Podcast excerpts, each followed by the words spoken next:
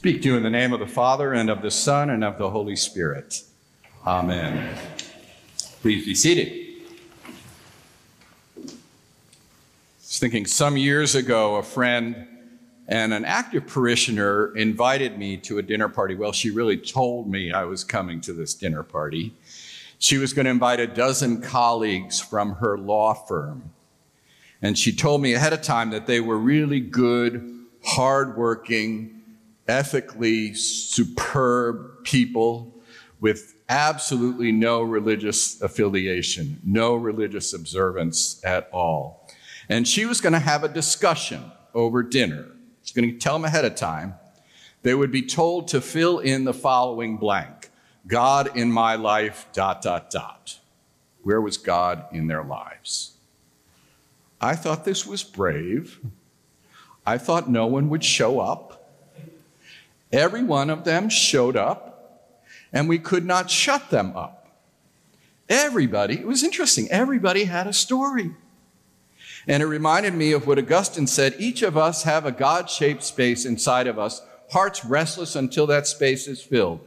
And one way to get in touch with that truth is by telling the stories and I call it looking in the spiritual rear view mirror, right?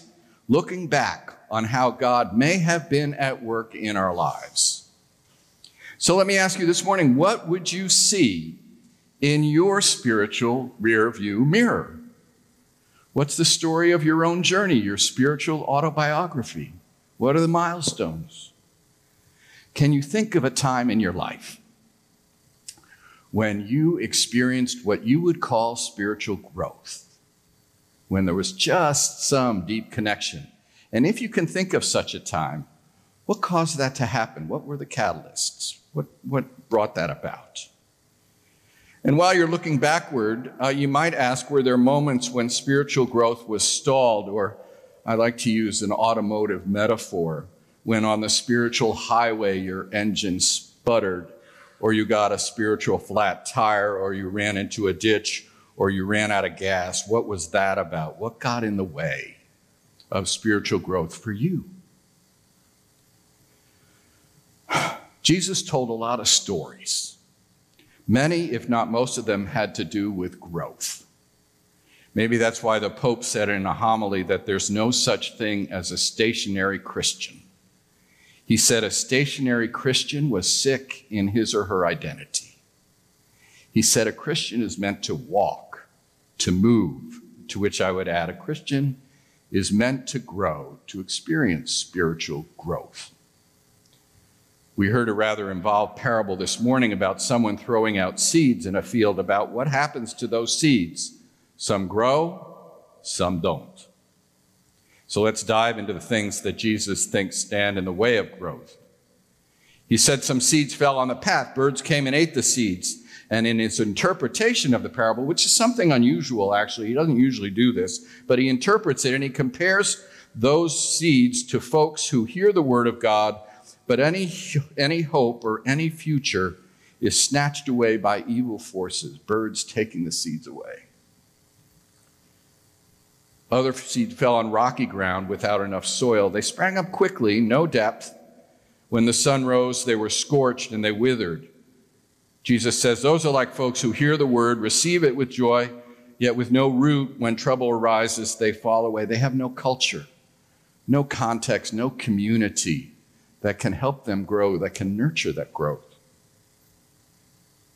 Other seeds fell among thorns, which choked them like someone who hears the word, but the cares of the world and the lure of wealth choke that word, I suspect we know something about both of those the cares of the world and the lures of wealth.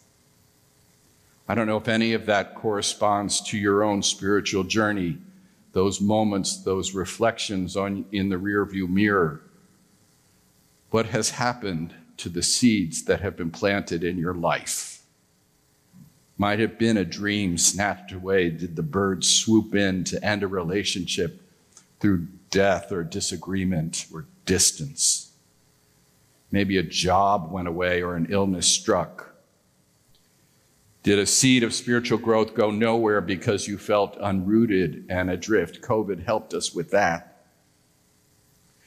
Did failures of the church and church folk, did your own regrets and resentments, did cares of the world, anxieties which, with which we all contend, keep us from growing?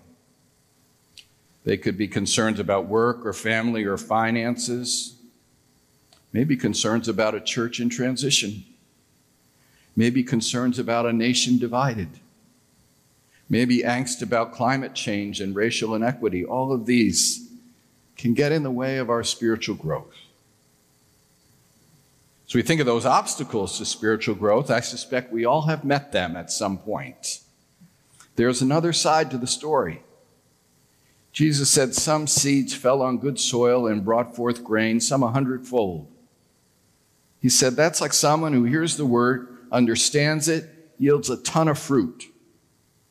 And as we think about how this kind of growth happens, have you ever had the sense in your own life? Can you remember a time when the life of the Spirit grabbed hold of you, helping you grow in such a way that produced fruit, lots of spiritual productivity?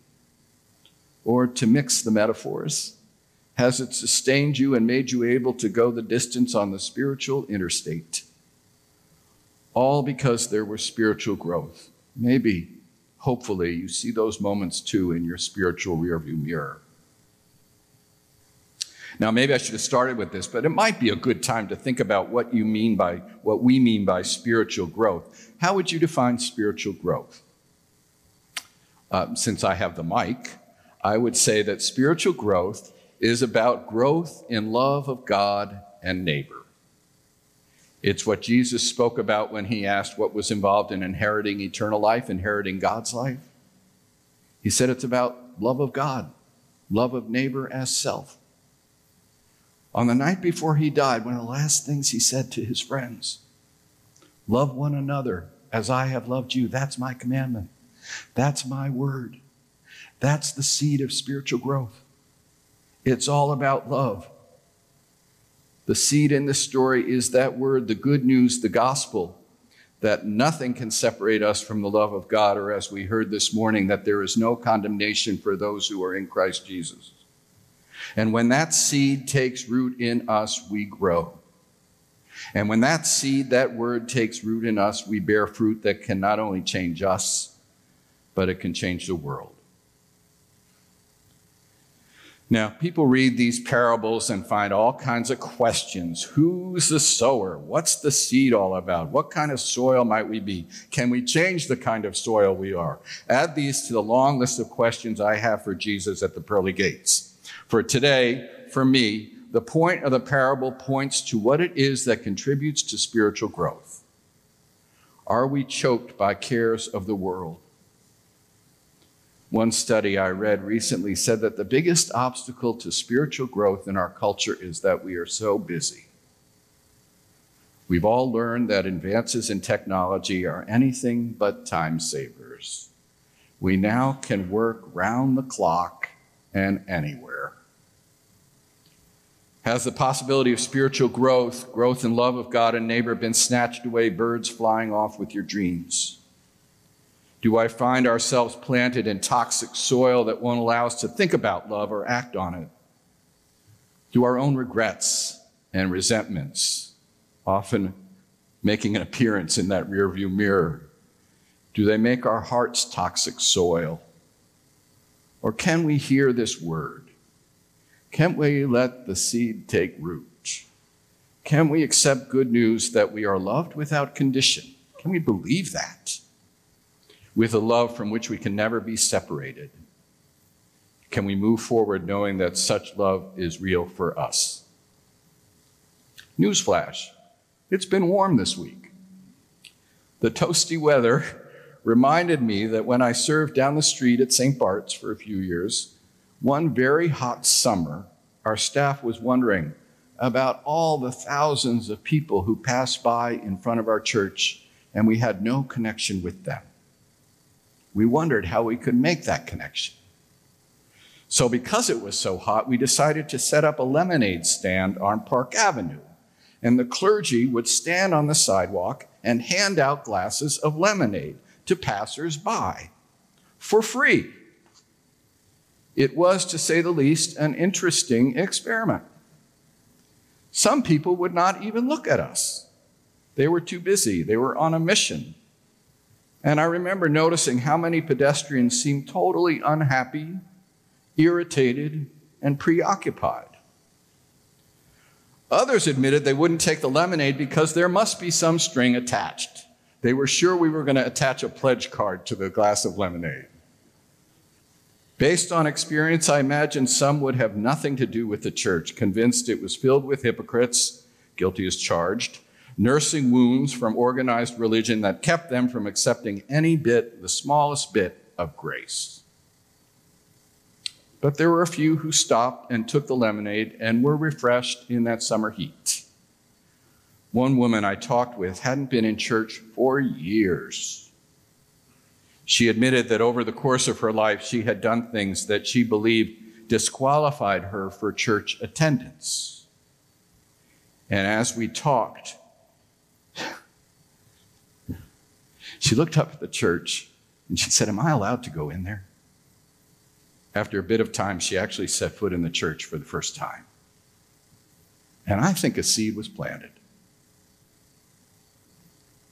Now, that's my lemonade parable. It's not as good as Jesus's, but I shared in the hopes of illustrating that the spiritual journey is a matter of what we do with the free gift of God's love, whether we accept it, whether life circumstances prevent that, whether our culture chokes us, whether some bird flies away with our dreams. If that seed of God's love can take root in our hearts, it can grow, something new can, be, can emerge, and it can be shared with others. So I want to end up where we began with that rear view mirror. The reason to look in the rear view mirror is to help us think about the road ahead, about how we move into the future. The Bible's full of stories of folks looking back on how God acted, on how they messed up, how they found their way back, how God found them and gave them a new future. The Eucharistic prayer, which we'll hear in a moment, always looks back in the rearview mirror at what Jesus has done for us. On the basis of all that, we move forward by letting the seed that is God's abundant love take root in us. How might it take root in our world where love is in short supply, where division chokes us, where our earth, along with our spirits, is being scorched? How can it take root in our church, especially in this time of transition, which how shall we say, presents growth opportunities. How can St. James grow as a community where the seed of God's love blossoms? How might that seed take root in your heart and mine? Not choked or scorched or hijacked, but growing into something beautiful for God. By grace, the road ahead is loaded with possibility. There is a gift out there freely given. There is fertile ground for God's love to grow. So may we let God's gift, God's word of love, take root in our world, in this church, in our hearts. Amen.